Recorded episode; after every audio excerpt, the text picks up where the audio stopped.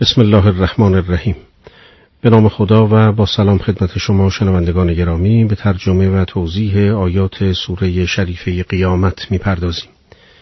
مباحث این سوره بر محور معاد و روز قیامت است و در دعای نخست به روز رستاخیز و نفس لوامه سوگند یاد می کند و میفرماید قسم به روز قیامت و سوگند به نفس ملامتگر حقیقت این است که یکی از دلایل وجود معاد وجود محکمه وجدان در درون جان انسان است که به هنگام کار نیک روح آدمی مملو و از شادی و نشاط می شود و پس از ارتکاب کار زشت روح او سخت در فشار قرار می گیرد. البته وجدان ملامتگر در بعضی از انسانها بسیار قوی و نیرومند است و در بعضی بسیار ضعیف و ناتوان ولی به هر حال در هر انسانی وجود دارد. وقتی عالم صغیر یعنی وجود انسان در دل خود محکمه و دادگاه کوچکی دارد نتیجه می‌گیریم که عالم کبیر یعنی جهان خلقت با تمام عظمتش دادگاه بزرگی دارد که همان رستاخیز کبیر است و از همین جا رابطه نیکوی دو سوگند ابتدای سوره روشن می شود. به تعبیر دیگر سوگند دوم دلیلی بر سوگند اول است.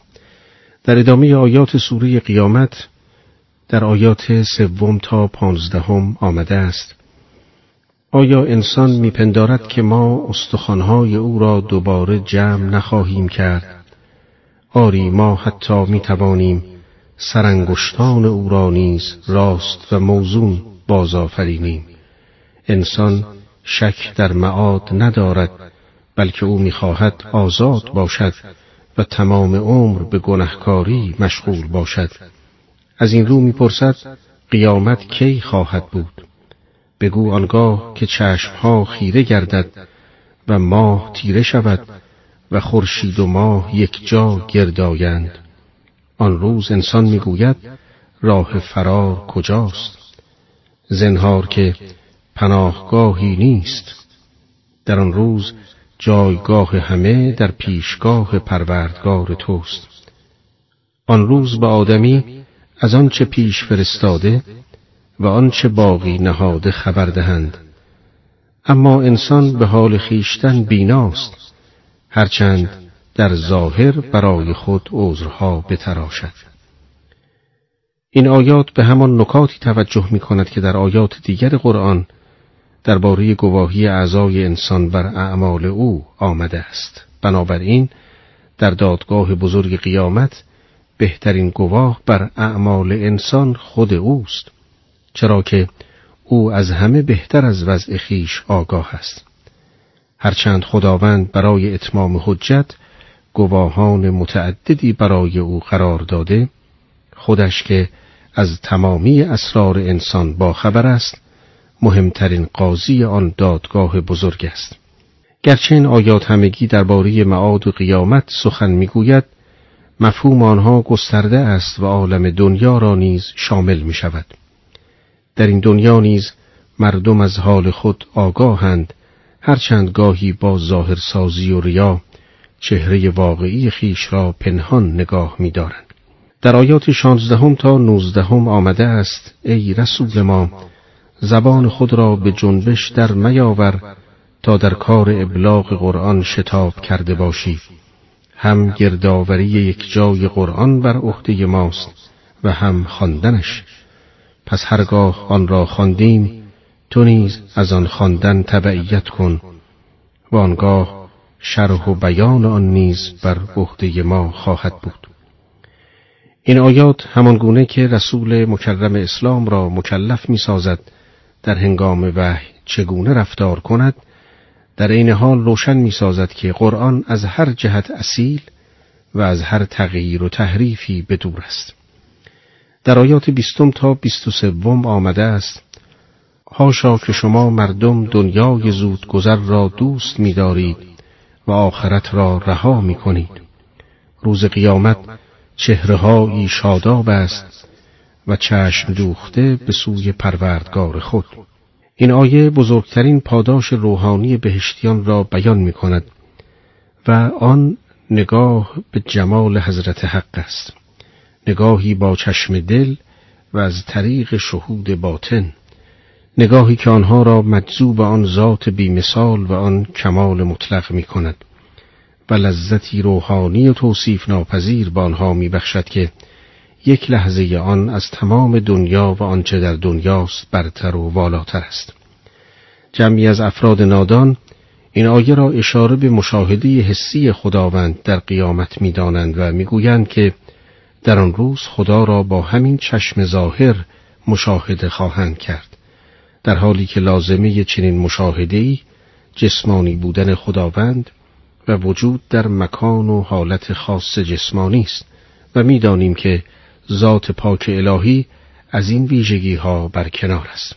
هنگامی که اهل بهشت وارد بهشت می‌شوند خداوند میفرماید نعمت دیگری می‌خواهید که بر شما بیافزایم؟ آنها می‌گویند همه چیز در کمال لذت و آرامش وجود دارد. در این هنگام هجاب ها کنار می رود و بزرگترین موهبت الهی چشمان بهشتیان را خیره می کند وجوه یومئذ ناظره. الى ربها ناظره.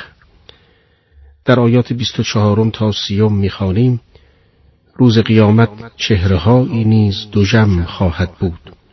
آنها که می‌دانند عذابی کمرشکن در انتظارشان است. زنهار که آنگاه که جان به لباید و همه گویند کیست که درمانی بخشد و آدمی دریابد که زمان جدایی فرا رسید و از سختی جان کندن ساق در ساق پیچد. آن روز روز روانه شدن به سوی پروردگار توست.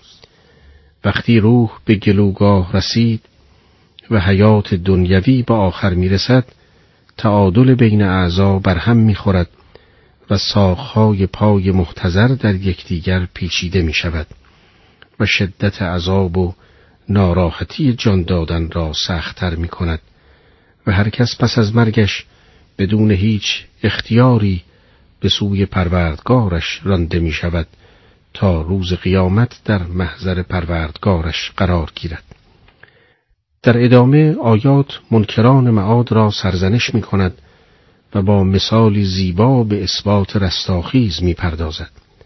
به ترجمه آیات سی و یکم تا آخر سوره قیامت توجه می کنیم. در آن روز گفته می شود او که منکر معاده است هرگز ایمان نیاورد و نماز نخواند بلکه انکار کرد و روی گرداند. سپس با ناز و تکبر به جانب خانواده خیش رفت. آن عذاب سزای توست آری سزای توست. با این اعمال عذاب شایسته توست شایسته تر از هر چیز. آیا آدمی پندارد او را به عبس رها کنند؟ مگر نه آن است که نطفه‌ای بود که در رحم ریخته شد سپس به صورت خون بسته درآمد و خداوند جانش داد و موزون ساخت و از او دو زوج مرد و زن آفرید. آیا چنین کسی قادر نیست که مردگان را زنده کند؟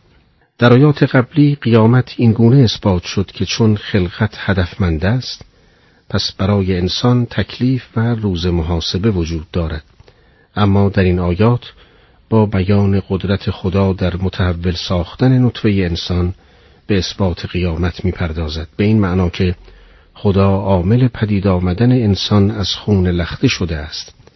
همون قادر است تا پس از مرگ انسان را مجددا حیات بخشیده. و به عرصه محشر وارد کند. خلقت دوم اگر از خلقت اول آسانتر نباشد دشوارتر